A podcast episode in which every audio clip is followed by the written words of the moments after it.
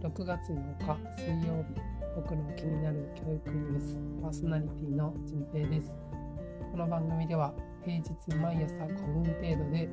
その日の重要そうな教育や子育てに関するニュースを紹介しています。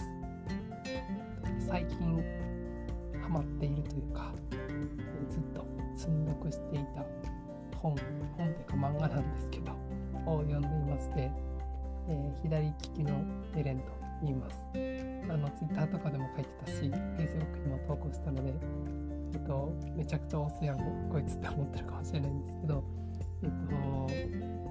15巻ぐらいまで読んだのかな。すごく面白いですね。あの前評判が良くて、まあ、それで一旦勝ったんですけどなんかその評判をこう上回るような期待をね裏切らないとても面白い作品でした。なかなかねこうこの何秒かで 紹介するのが難しいんですけど左利きのエレンっていう人がでまあその人が主人公かって言われるとまあまあ主人公か。エレンがいてでその、まあ、エレンは結構こう才能に恵まれたなんか天才的なあの女性なんですけどそうじゃなくて、えっと、結構こう凡人的な、えっと、主人公あの光一君って言うんですけどそのまあなんかがまあその2人が結構中心的な人物で、えっとまあ、その天才は天才で苦悩がすごくたくさんあるし凡人は凡人でこの天才とこうなんだろうなをこう目指し続けてだけどこうなかなかそうならなくてみたいなそういう葛藤とかがすごいたくさんあってか広告代理店とかクリエイティブデザイナーみたいなそんな仕事のお話が結構多かったりまあもちろんあのアーティストもたくさん出てくるんですけどその辺りの業界のこととかも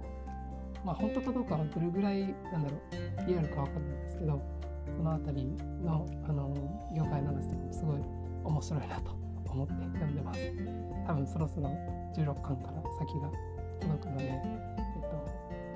ねこれから楽しみに読みたいな。思っています、はい、ちょっと長くなっちゃいました、えー、今日のニュース紹介します。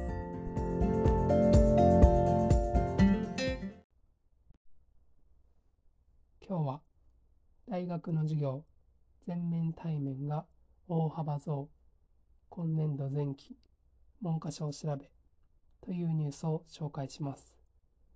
全国の国立私立大学などで今年度前期の授業のうち半分以上を対面授業とすると予定した大学などが99.3%に上り中でも全面対面ほとんど対面と答えた大学が大幅に増加したことが文科省が6月6日までに公表した調査で明らかになりました。全面対面と答えた学校は646校で55.5%となり前回の36.2%から20ポイント近く増加しました。ほとんど対面も376校で32.3%と前回の28.7%から増加をしました。さらに全面対面ではない大学のうち98%が新入生やこれまで学習に制約があった在学生に配慮していると答え学生の通信環境確保を支援支援するなどの対策を行っているそうですはい、というわけで今日は大学の授業形態のお話を取り上げました。うちの大学はちょっとまあ大学院なのでそもそも授業がそんなに多くないんですが、えっと、全面対面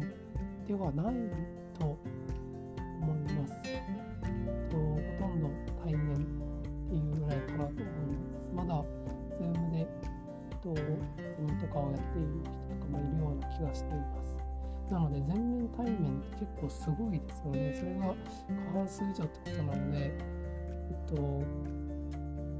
もう Zoom の授業がないってことですよね、全面ってことは。なかなかこれはすごい戻り方だなと思って、えー、ちょっとびっくりしました。えっとまあ、僕は個人的には授業は対面の方がいいなと思ってる。まあとはいえなんかこうオンライン授業にもたくさん助けられたので何とも言えないとこあるんですけどそのなんだろう学習の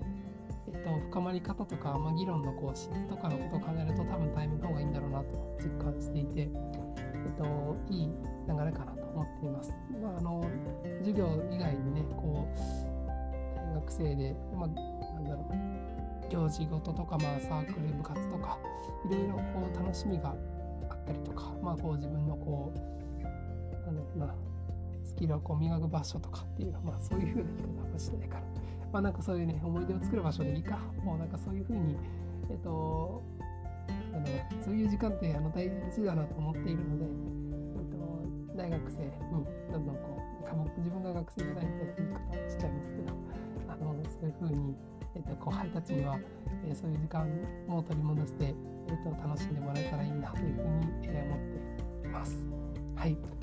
今日のニュースはここまでにします。最後まで聞いてくださってありがとうございました。今日もいい一日にしてください。純平でした。